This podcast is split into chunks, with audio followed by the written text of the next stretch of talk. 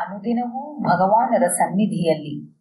ದಿನಾಂಕ ಇಪ್ಪತ್ತ್ಮೂರು ಎಂಟು ಸಾವಿರದ ಒಂಬೈನೂರ ನಲವತ್ತೈದು ಪ್ರಾತಃ ಕಾಲ ಕಳೆದ ಎಂಟು ತಿಂಗಳಿಂದ ಇಲ್ಲಿಯೇ ಇದ್ದ ಕರಾಚಿಯ ಕುಂದನ್ ಲಾಲ್ ಮೆಹತಾನಿಯವರು ಭಗವಾನರನ್ನು ಎಲ್ಲ ಪುಸ್ತಕಗಳು ಗುರುವಿನ ಉಪದೇಶದಿಂದಲ್ಲದೆ ಯಾರಿಂದಲೂ ಏನನ್ನೂ ಸಿದ್ಧಿಸಿಕೊಳ್ಳಲಾಗುವುದಿಲ್ಲವೆಂದು ಒತ್ತಿ ಹೇಳುತ್ತವೆ.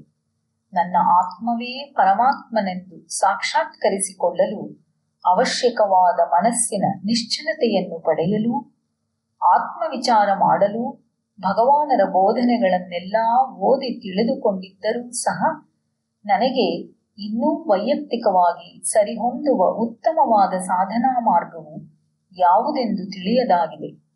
ತಾವು ಕೃಪೆ ಮಾಡಿ ನನಗೆ ನೇರವಾದ ಉಪದೇಶ ನೀಡಬೇಕು. ಎಂದು ಪ್ರಾರ್ಥಿಸಿದರು. ಈ ತರಹದ ಪ್ರಾರ್ಥನೆಯನ್ನು ಮಾಡುತ್ತಿರುವುದು ಅವರು ಇದು ಮೊದಲನೇ ಸಲವಲ್ಲ.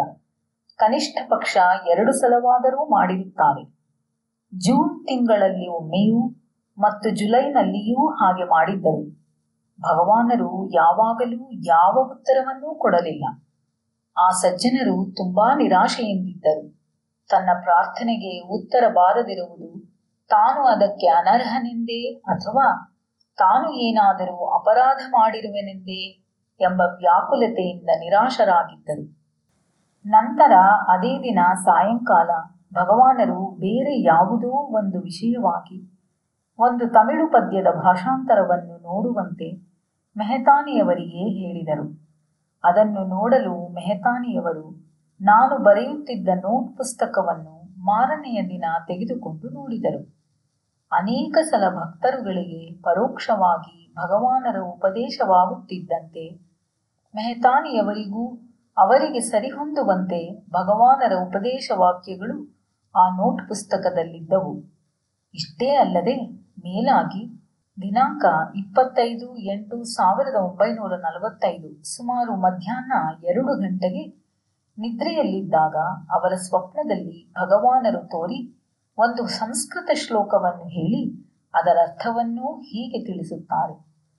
ಆತ್ಮಶೋಧನೆಯ ವಿಚಾರ ಮಾರ್ಗಕ್ಕಿಂತ ಉತ್ತಮವಾದ ಬೇರಾವ ಕರ್ಮವೂ ಭಕ್ತಿಯೂ ಇಲ್ಲ.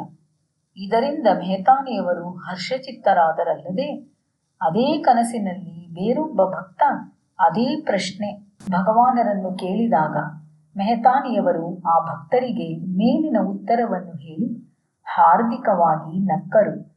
ಮೆಹತಾನಿಯವರಿಂದ ಭಗವಾನರಿಗೆ ಇದೆಲ್ಲದರ ವರದಿ ಒಪ್ಪಿಸಲ್ಪಟ್ಟಿತ್ತು. ದಿನಾಂಕ ಎಂಟು ಒಂಬತ್ತು ಸಾವಿರದ ಒಂಬೈನೂರ ನಲವತ್ತೈದು ಪ್ರಾತಃ ಕಾಲ ವಿಜಯವಾಡದ ಸುಬ್ಬರಾವ್ ಎಂಬುವವರೊಬ್ಬರು ಭಗವಾನರನ್ನು ಪ್ರಶ್ನಿಸುತ್ತಾರೆ.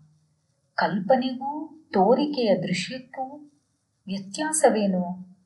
ಭಗವಾನ್, ಒಂದು ತನ್ನಿಚ್ಛೆಯಿಂದಾಗುವುದು, ಇನ್ನೊಂದು ಹಾಗಲ್ಲ. ಆದರೆ ಈಗ ತಕ್ಷಣದಲ್ಲಿಲ್ಲದಿದ್ದರೂ ವಿಚಾರದ ಪರಮಾವಧಿಯಲ್ಲಿ, ತೋರಿಕೆಯ ದೃಶ್ಯದ ಮೂಲವೂ ತನ್ನಿಚ್ಛೆಯ ಪರದಿಯಲ್ಲಿಯೇ ಇರುವುದು. ಸುಬ್ಬರಾವ್, ಕನಸುಗಳ ಉಗಮ ಸ್ಥಾನವೂ ಅಲ್ಲಿರುವಂತೆಯೇ? ಭಗವಾನ್, ಹೌದು.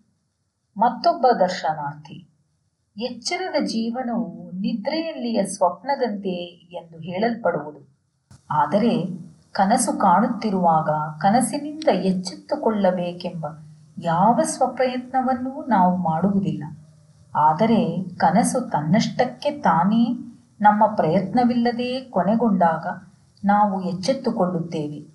ಹಾಗೆಯೇ ಎಚ್ಚರದಲ್ಲಿರುವ ಮತ್ತೊಂದು ರೀತಿಯ ಕನಸು ತನ್ನಷ್ಟಕ್ಕೆ ತಾನೇ ಕೊನೆಗೊಂಡು ನಮಗೇಕೆ ಜ್ಞಾನೋದಯವನ್ನುಂಟು ಮಾಡುವುದಿಲ್ಲ?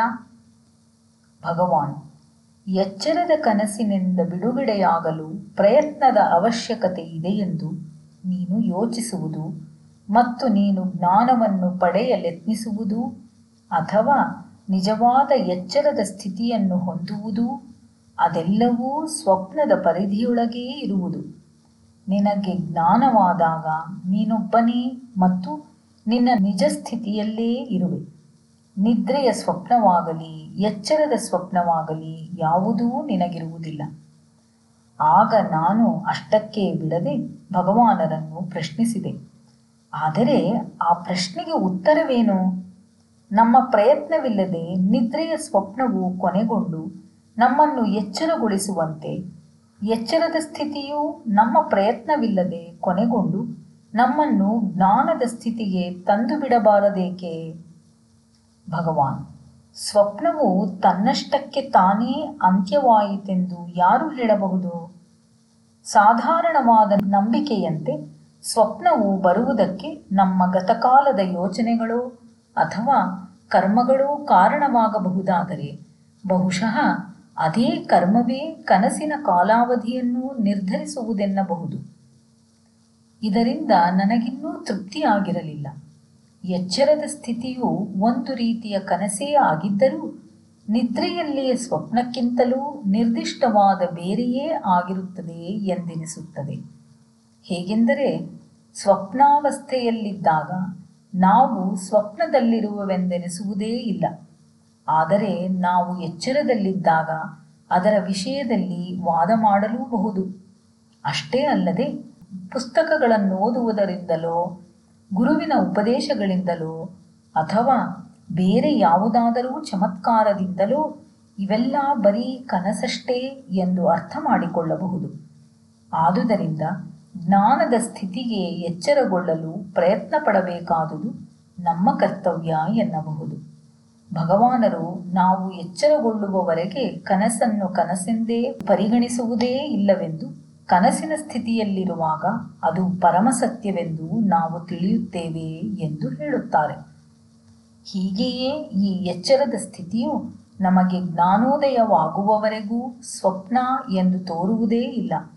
ಹಾಗಿದ್ದರೂ ಕೂಡ ಮೇಲೆ ಹೇಳಿದಂತೆ ಸ್ವಪ್ನ ಮತ್ತು ಜಾಗೃತಾವಸ್ಥೆಗಳ ನಡುವೆ ತಾರತಮ್ಯವಿರುವುದರಿಂದ ನಮ್ಮ ಜ್ಞಾನಾರ್ಜನೆಯ ವಿಷಯದಲ್ಲಿ ಸ್ವಪ್ರಯತ್ನದ ಅವಶ್ಯಕತೆಯು ಬಹುಮುಖ್ಯ.